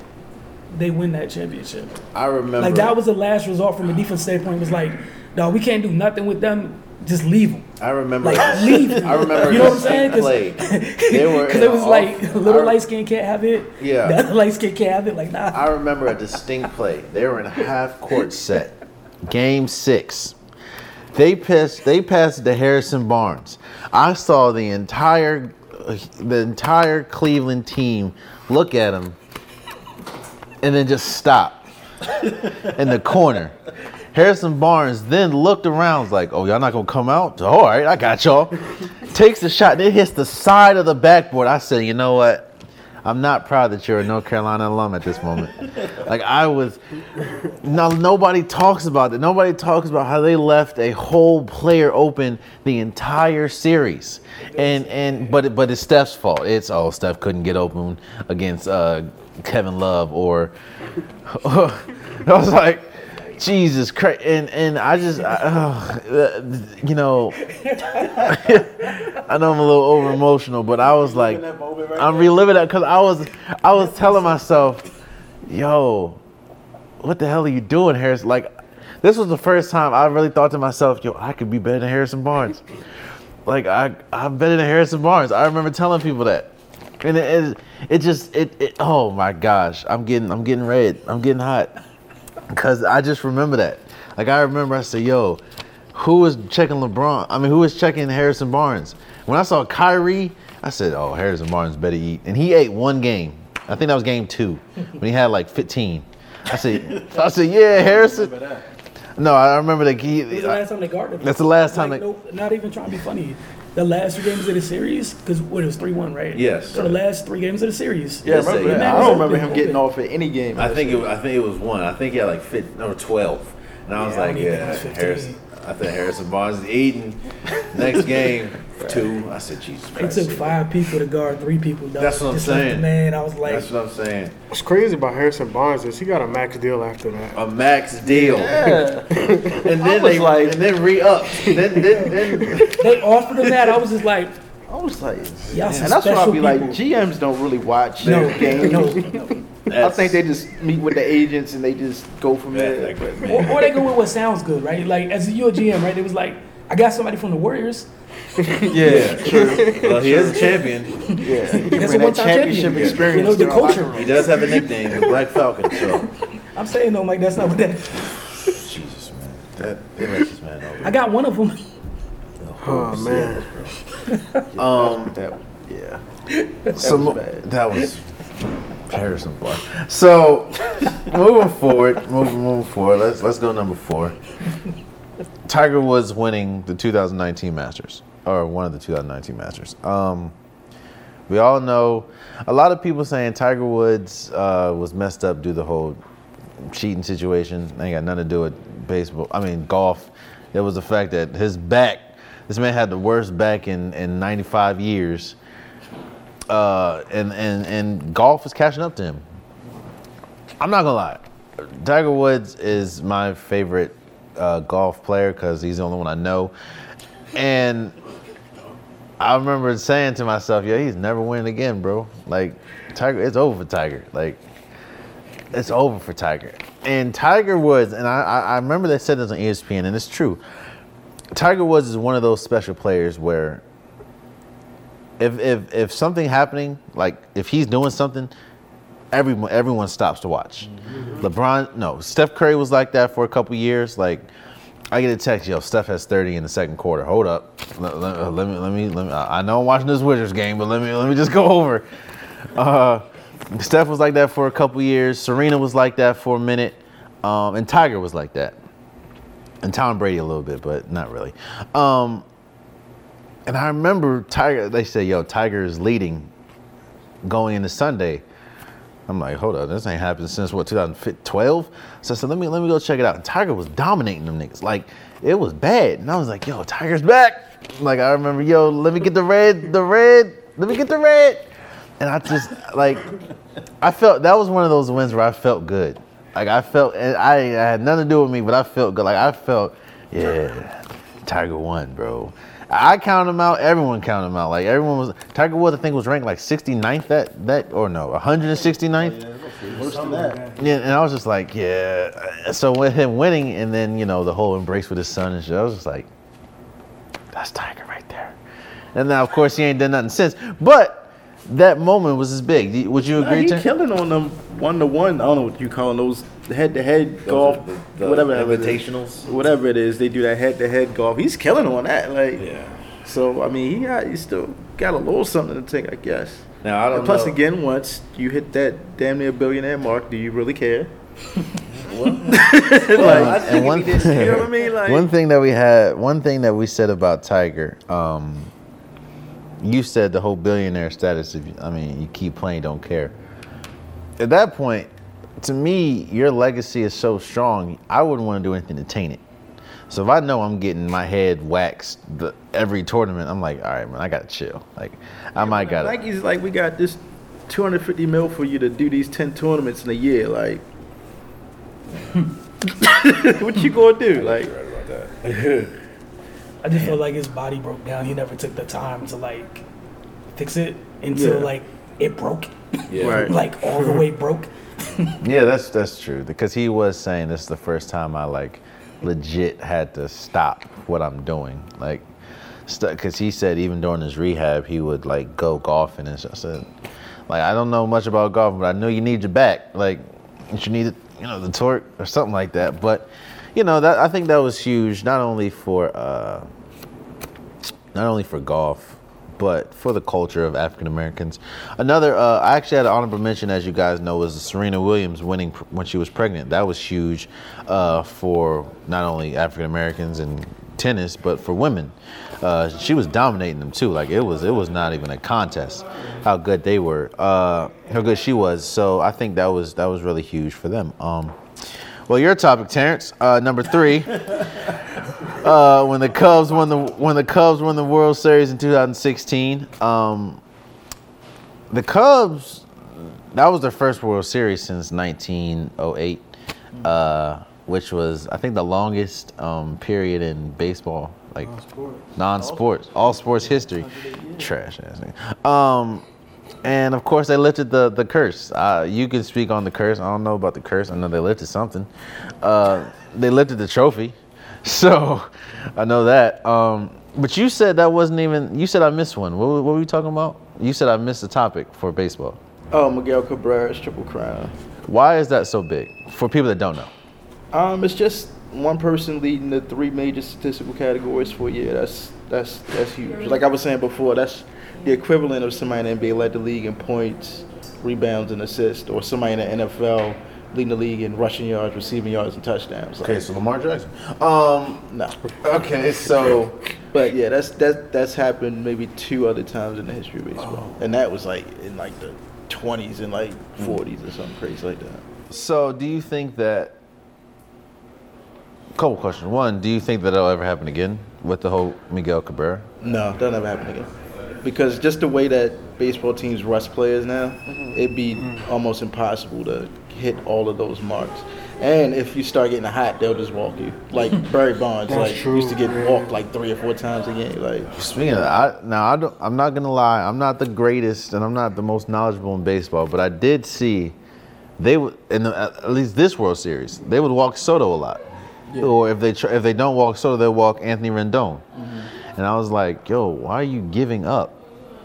Why are you letting this man walk? But then I get it now. Like you don't want this man to go deep on you. because usually the person behind them isn't as, Yeah, isn't. as good of a hitter. So Miguel Cabrera, huh? All right. Um, you have anything else? But the other thing is, you really have no clue. That's the funniest part of it. That's the funny. I know. So the GM of the Cubs, um, Theo Epstein, Uh-huh. put the team together that broke the 108 year curse. He also put together the Red Sox team that broke their curse of not winning the World Series either.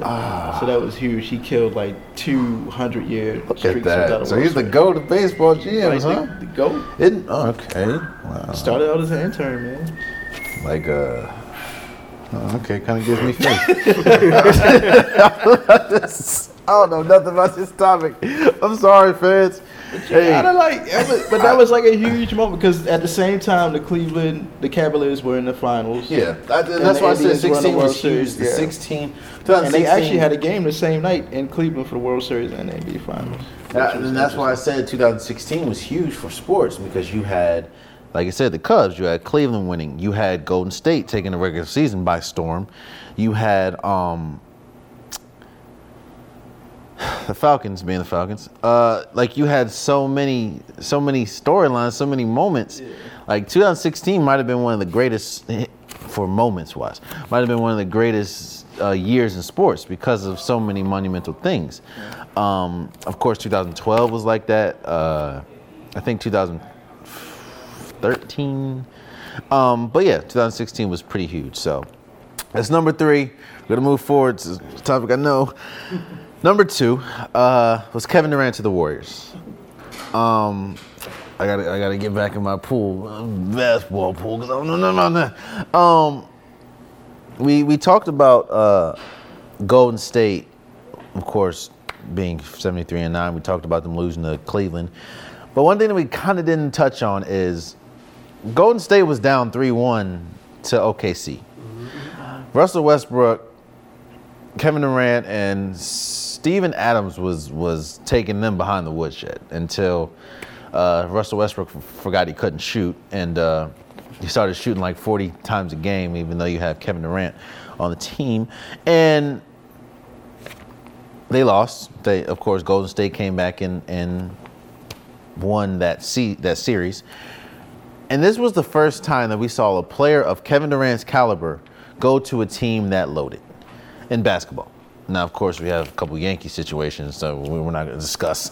But this was the first time to me we've seen a player. Now, of course, you can kind of say um, Clyde Drexler when he went to Houston, but Clyde Drexler to me at that moment wasn't at the same talent wise as Kevin Durant. In fact, he was never at the same talent wise as Kevin Durant. And this to me was also the first time. Now we can kind of go with the Lakers back in 2001, but this is kind of the first time that the league was completely unba Like there was one team and then the rest, and there was not a team that we could see. Oh, they can kind of knock them. No, no. We we kind of it was a force unless injury because that's all they they always said that unless some a major player got injured. This was the first time that was like, yo, it's like it's a wrap. Would you would you agree with what I'm saying, Mike? Yeah, no, hundred percent. Because I mean, we all know Kevin Durant is a what top two, top three player, mm-hmm. and you go to that team, that team, and they was already loaded. I mean, they won in 2015. They blew a three-one lead in 16, and then you join that team. I mean, you remember Stephen A. Smith's rant? Yeah. Said this is the weakest movie he's ever seen by a superstar, and the season is over. Because that's how we all felt. Yeah. And then you remember when um Yeah. when the Cavs when they won the Eastern Conference Finals, they asked LeBron about it. He was like, you know, Yeah, eh. well, we- we've never seen a team like that. I remember he said, we've Yeah, never seen a so- team like that. So like, I'm gonna head out. we'll try. yeah, We'll try. yeah. So the league was completely unbalanced the moment he made that move. And and for people that don't know, first, if you don't know the team you went to, you shouldn't be listening to this podcast. But please listen. But the team that he went to had a, at the time, uh, champion, two-time MVP, unanimous MVP, back to back, Steph Curry. You had Klay Thompson, who probably is one of the greatest heat check players of all time. Hell, he he, he dropped 37 and a quarter. Uh, you had Draymond Green, who was the reigning defensive player of the year that year, or the like uh, defensive player of the year. You had Steve Kerr. You had a team. You had Golden. That was Golden State Warriors, and all you had to lose was the player we talked about earlier, Harrison Barnes. Uh, you did lose Leandro Barbosa. He was old. He lost Mo Speights. He still has a mole on his head. You know, you, you lost. You lost Bogut. That was big. Um, but you lost him. But you got Kevin Durant. Um, yeah, like you like you said, and and, and Wilson, you can speak on because you keep laughing over there. This was the first time that I'm looking like, yo, that's I don't I don't see 18. Like just, I just think it was one of the things where everybody's so about to go to state side of it, right? If things happen differently, and ended up going to Cleveland, Uh-huh. well, pe- people are gonna feel the same way. like I, I think, like I think the thing that's you asked me why I'm laughing, like I felt like at the time before Kevin went there, everybody didn't give the the, the Warriors proper respect they deserved. Yeah. Anyways, right? All of a sudden, it was interesting to me that all of a sudden now the respect is there.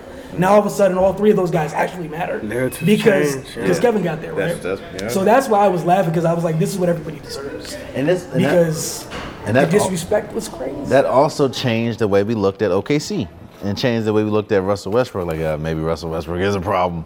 Maybe taking 45 shots a game is a problem. And that kind of that kind of solidi- solidified Russell Westbrook into getting the triple double. You know, MVP the next year, even though they got bounced the first round. In fact, they haven't made it. He hasn't made out the first round since that moment. But I'm not going to talk about it. Uh, that was so seismic for the for for the situation because it affected a lot of teams. Like I said, uh, it then caused the Rockets. Oh shit, we got to get something. We got to we, we we we can't. Like everyone's like, we're just gonna wait it out. No, the Rockets like we're gonna go now. Got Chris Paul. That didn't work too well. Well, Chris Paul got injured. They got hurt, but that didn't go as they planned it. Um, Cleveland is like Cleveland. Like, no, we got LeBron James. We're gonna stay put. That didn't work. Um, the Wizards. I just, I just, the Wizards had nothing. Conversation. I mean, I, just, I got to throw the Wizards. It's, you know, it's, it's, it was, I was just gonna say is like I think it's one of the things like it was just respecting for me because even with with KD, the respect wasn't given to him properly Yeah, until he went. And it was a fear thing, which is why it was it was hilarious to me then and hilarious to me now. Was everyone was like, ah, it's KD. Like when he was in the little box stuck in OKC, oh, it's safe. Yeah. you know what I'm saying? Like he can't hurt the bad man can't hurt us from there. Right. There's Russell. There's the organization. James isn't there. Yeah. The evil man can't hurt us. That's fine. They let him out the box and he was like, oh my gosh, I don't want to play anymore. This is unfair. Everyone's overreacting. I laughed through the entire thing. and that's the first time it was we, just funny. That's the first time we've seen Kevin Durant playing a fluent offense where it's not like, And I think that that playoff series against Golden State, he was like, "Oh, them dudes is Yeah. moving the ball like Yeah. it's fluid." He's like, It's I could go to this. Right, right. It's not nobody. Nobody has to overwork because everybody like it was a cohesive team, and he's Yeah. looking at Westbrook like, Those are one of those moments. Those, those are also one of those moments where you, I knew exactly where it was. It was July 4th. I was at my mom's friend's house waiting to eat, and I got an alert saying Kevin Durant has chosen uh, Golden State. I said, "Wait, what? Like Golden State Warriors?" And then see, I hear Stephen A. Smith. You know, they, they pull him out of they pull him in, they they pull him out of bed. Like, yo, Stephen A. Smith, we got some news for you. And I remember the rant he went on. And I was just like, yo, I I kind of disagree with you. Is I don't think he got the respect because I- then I then was gonna say that then you start hearing you know he's a snake and he he's a he's a front runner and he all he did was hop on a team. Um, I think I don't think he got the even when he won the championship. Like people was like, oh well, he wouldn't have done it if he went to Golden State or this and third. I don't. I think the only time he got the respect is right now when he left. There was like you know when he went to Brooklyn.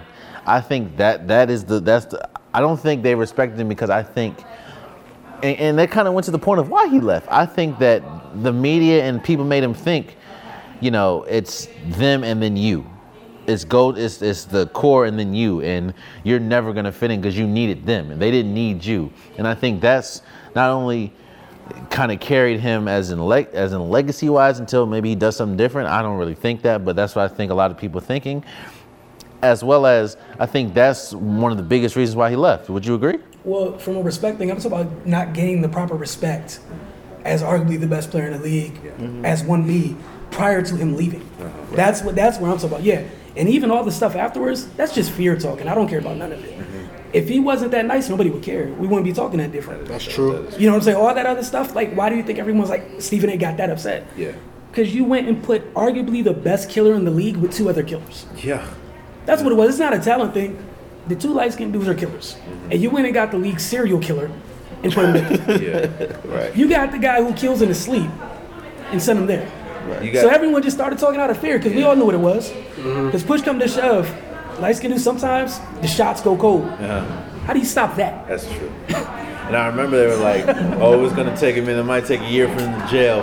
But the first game, they they put up like 150. I said, "Yeah, They had the three best shooters in the league. Right. Why would it take like and, and that's and that's why it was funny. yeah."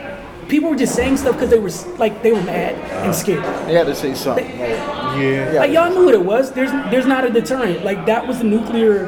That was NBA's biggest nuclear weapon, and it moved. Yeah. And that's why everybody felt some type of way. That's true. Right, and to your point about the core than him, I mean, I think that's why he signed like a short term deal Yep. over there too. He knew that He he, was gonna do this run and then be out. Because I mean, you talk about legacy. Like, imagine if KD went his whole career never won a championship. Like, people would have put that over his head. So it was like this thing. Let me go get these chips. Y'all can't have that Yeah. and I'll still be great because you know Russell Westbrook, Harden, all of them is going to live with that cloud of possibly never winning a chip. Yeah. got all these crazy stats and never winning. And I so he knocked that out and just And as unfortunate as it is, and Mike, uh, let me know if I'm wrong. As unfortunate as it is, I think them losing this year, or yeah, last year, was helped his legacy a lot as well. Yeah. especially after he got hurt. Because imagine they and, and that ca- we talked about. Well, Klay Thompson was hooping that game. The uh, game six, he was hooping that game until he got They hurt. still weren't gonna win. I don't think. I think they would have won that game. I don't think they would have won the series. Yeah. Dude, did you see the type of fear he put in a whole country in 11 minutes? That's In 11 minutes. 11 minutes. You know what I'm saying? 11 In 11 minutes, the Whole whole country was like, "Hey, we like hockey anyways." and, I, and like, I- and like I said, real, I though. think I think that when we talk about legacy, as unfortunate as it is, and, and it kind of tie, ties everything together, him going down and them losing the way they lost, because once he went down, it was like, oh, like they were getting smacked by Toronto. Yeah. Uh, but I mean they ran into another serial killer. and, and- and that's the thing. There's like a couple of them at that position, right? Yeah. Golden State had the best one. Toronto had the one, and and this is the thing. Like, Golden State literally has, they have the they had. Yeah.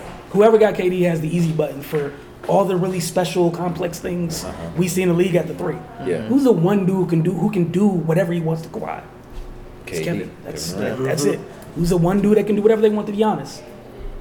Just Kevin. Just Kevin. And that that's that that move, that series, that situation, kind of is a byproduct of what number one is. And number one is the decision.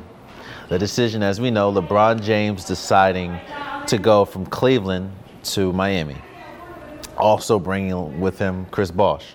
We had kind of talked about it. It was supposed to be Melo, but we're we're not going to go into that this move to me, and I don't even think it's it's it's proven it has was the start of the player empowerment era. This was the start of players as good as they are taking control of their their their situation, their future. Hell, now you got people like CP or uh, KCP taking taking control of their situation. It's like we never we it's always been you go to quite as kept you go to where the even in free agency you go to where the team wants you to go or you you, you don't really hit free a lot of players didn't really hit free agency players that good didn't never really hit free agency they either re-upped in their contract or got traded Yeah, for sure. Or signing or, or signed and trade Yeah. this was the first time LeBron was like, "No, I'm going to." Because I remember Cleveland tried heaven and earth to resign this man. They he they did not want him to go to uh, free agency because they knew that he's LeBron James. How everybody wants him. And when he did that, I knew, yeah, he's not staying with Cleveland. When once you hit free agency and now that you get to hear how much people want you, like, nah, that's that's not what you want. And this we one of my honorable mentions was the Ray Allen shot, but the Ray Allen shot would not have happened without because Ray Allen had a situation just like LeBron in player empowerment. He was like, "No, I'm only going to one team, and that's Miami." This is one of I talk about staple moments. This to me is one of LeBron James' staple moments because he changed the, the the landscape of sports. it's not just basketball. Now you hear uh, players in NFL demanding trades. Now you hear players in baseball demanding trades. This was so seismic for sports that it can't just be discussed when it, when we talk about basketball. Do you do you do you feel what I'm saying? Yeah, feel like especially with I think you're gonna see with the NFL CBA coming up.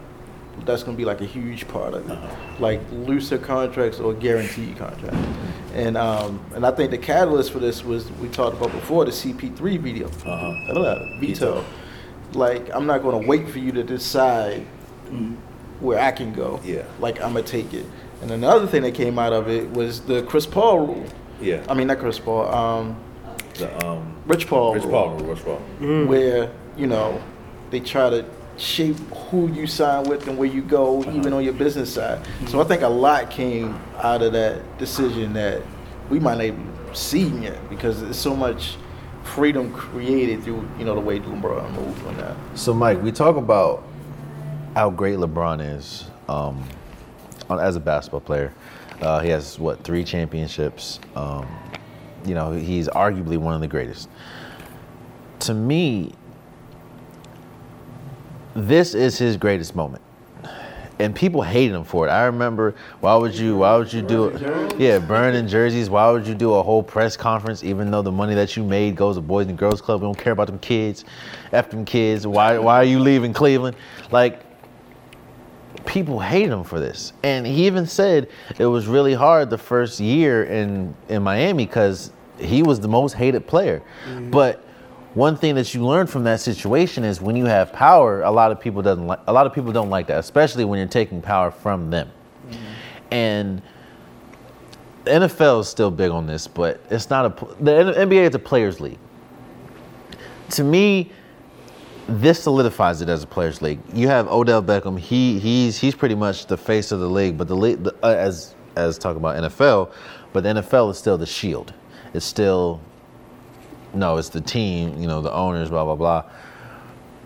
Do you think that, like I said, Kentavious Caldwell Pope controlled where he wanted to go. Danny Green controlled where he wanted to go. Like, do you think that? And you kind of you kind of answered it, but Mike, do you think that this this that moment can will continue to shape all the sports? Or first of all, do you think it did shape all the sports? And second, do you think that it'll it'll continue to grow? Yeah, yeah, I do. I do think it uh, changed all the sports, but especially for the NBA, because like you said, KCP. But like, what about Kawhi? Yeah. He sat out for the. He said he wouldn't play for the Spurs again. Anthony Davis, he sat out. Um, Paul George, he forced his way out of Indiana, then forced his way out of OKC to go team up with Kawhi. So it's like, I think I think, to, and I, I don't mean to cut you off, but I think the biggest thing is LeBron did it first. Yeah, for sure. I think if, if Paul George was like, I'm about to make a decision, like, nigga, what? like, bro, we don't care what you're doing. Like, Even I, KD just tweeted, "I'm standing over." Yeah. like it wasn't a whole big thing. I think because LeBron did it first, and the caliber of player that LeBron is, and Wilson, I don't know if you agree, because LeBron was the quote unquote pioneer of it, is the reason why it's so big. Like it couldn't even even as good as KD is, it couldn't be a KD to do that first. It couldn't even as good and, and quote unquote golden boy as he is, it couldn't be Steph Curry to do that first. It had to be LeBron, and because of that, now you're seeing players like I said. Paul George is telling Indiana, "Yo, no, you, I'm not playing for y'all no more." Indiana, not playing for y'all. He's he, uh, Kawhi Leonard's talking about told Pop Greg Popovich, one of the greatest, one of the greatest coaches in sports history. Yeah, I'm not playing for y'all no more, bro. Uh, Anthony Davis, boy, that's all folks shirt. So you know he was gone. It's like, do you think that if it was anybody else, it wouldn't be as big? What that that did, the, did the move first? Yes. Well, I mean, not because like, again, with Bron, like when describing him, like there's things you gotta, you always gotta mention. Like he's always, bi- he's somebody since the beginning. He's big on controlling his narrative. Mm-hmm. Other people don't do that, right? So, so yeah, if Kevin moved, would we have felt it? Yes, we would have felt it. But there wouldn't have been a narrative that went with it, right? Yeah. Just like when he did choose Golden State, there wasn't a narrative that went with it. He just chose Golden State, and everybody got mad. Yeah. But Bron, like that's part of Bron's like the narrative thing. Like that's part of what goes with Bron to me. Like that's just part of his thing. Um, the other things like it's interesting to me, and I wish this didn't happen. Was we talk about KD going to seven three and nine team, right? And this is a fact. Can't can't be disputed at all. Yeah. No disrespect to Steph Curry, Klay Thompson, and Draymond Green. At that time when LeBron made the decision, you went to two other Hall of Fame players that we knew were Hall of Fame players at that time when you left. Like to me, that was that was that was a little bit bigger to me than the KD thing because everyone can say that, man. Nobody nobody's telling the truth if they can sit up here and be like, because Golden State did what everyone thought the Clippers were gonna do, right? Yeah. So no one's like, I, I- it's gonna be hard for me to believe someone to be like, oh yeah, I knew all of them were gonna do that. I knew all those guys were gonna be that. But we knew in that 03 draft, we knew in that draft the day everyone got drafted, Chris Bosh was a bad boy. Yeah. LeBron was a bad boy. D Wade was a bad boy. He let us know that by the end of the rookie year. Yeah. Right? They got together and I was just like, my God. Like it's three Hall of Fame players in their primes. Like this early. And because it and this is one of the things that works for I think that worked for them was because Brown with the narrative it's, it's heavy, where he's able to control it a little bit. A lot of people don't talk about that as it's with the same anchor that they talk about the KD to the Warriors thing when where again, no disrespect to Klay and Yeah. Steph at all, but bruh, that was prime Wade and prime Bosh you went to with prime you. Yeah. I am so sorry. The sound of those things first scare the you know what out of me. Uh, yeah. Again, no disrespect to Steph and Klay, but at that time we knew who Chris was. Yeah. Chris took a trash Raptors team to the For the playoffs. playoffs. You're built different when you can take trash with you. Wade, one of the greatest finals performances ever. Yeah. That was already done already. Yes. And this is You had why. Pat Riley running the show. Yeah. Like you Mul- multiple, multiple. And that's what I'm saying is like I know the 73 win thing makes it easy to be like, oh my god, like it's cool they won 73 games, man. Ain't nobody nobody winning that season like they about to run on seven. Right. Like matter of fact, when they went in that season, people was like last year was a fluke. Yeah. I remember that. I know what wasn't a fluke in 2010.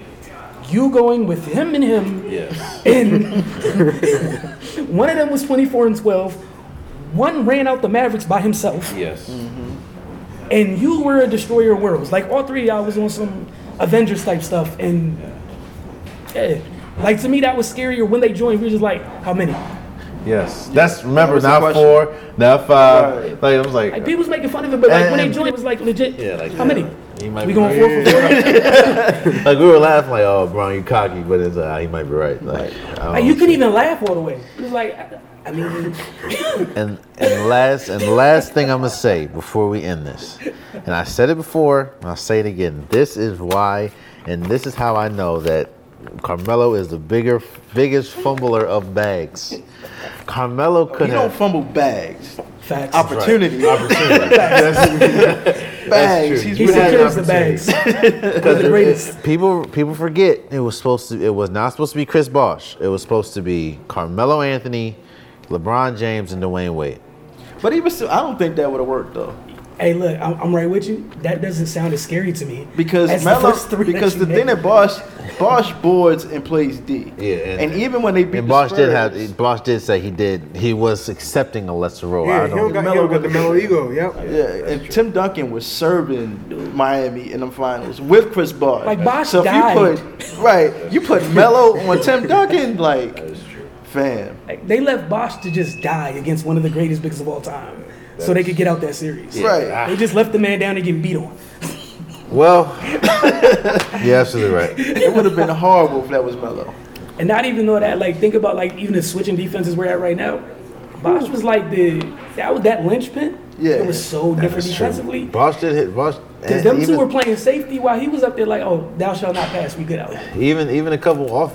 Bosh did hit a couple game winners. I remember. So yeah, yeah, that's, yeah. Melo might not have worked the same way. that's true. Or how true. about the nights when they both didn't play and he calmly get you a 40 piece? I remember those Yeah. games. Yeah. Like calmly easy 40. Oh, just just to let y'all know in case they hit the button. Yeah, just I in case y'all forget who I was. I still used to have braids. Um, well, there you have it. I want to appreciate you guys. Mike, I appreciate y'all. Terrence, I appreciate you. Will uh, Wilson, I appreciate you. This is big for me. This is the first in you know in person roundtable I've ever had. Uh, I want to thank you guys for watching. Thank you guys for listening. Um, wherever you listen, please subscribe. Please share. If you're on YouTube, please like, please share, please subscribe. Go check out the Focus TV or if you want to go read some articles from some great, great sports uh, writers, go check out mymindonsports.com. Mike Curry has one of the best podcasts I've heard in a while, uh, Curry in the Pot. And just turn on ESPN, you'll probably see something Terrence does. Uh, he, he just came from Dubai. I didn't want to say nothing else. Hey, don't, don't worry about it. Don't worry about it. Yeah, he, li- he lives there. So again, there you have it. This has been the Unpopular Podcast, uh, end of the decade special. Thank you guys, and until next time, much love.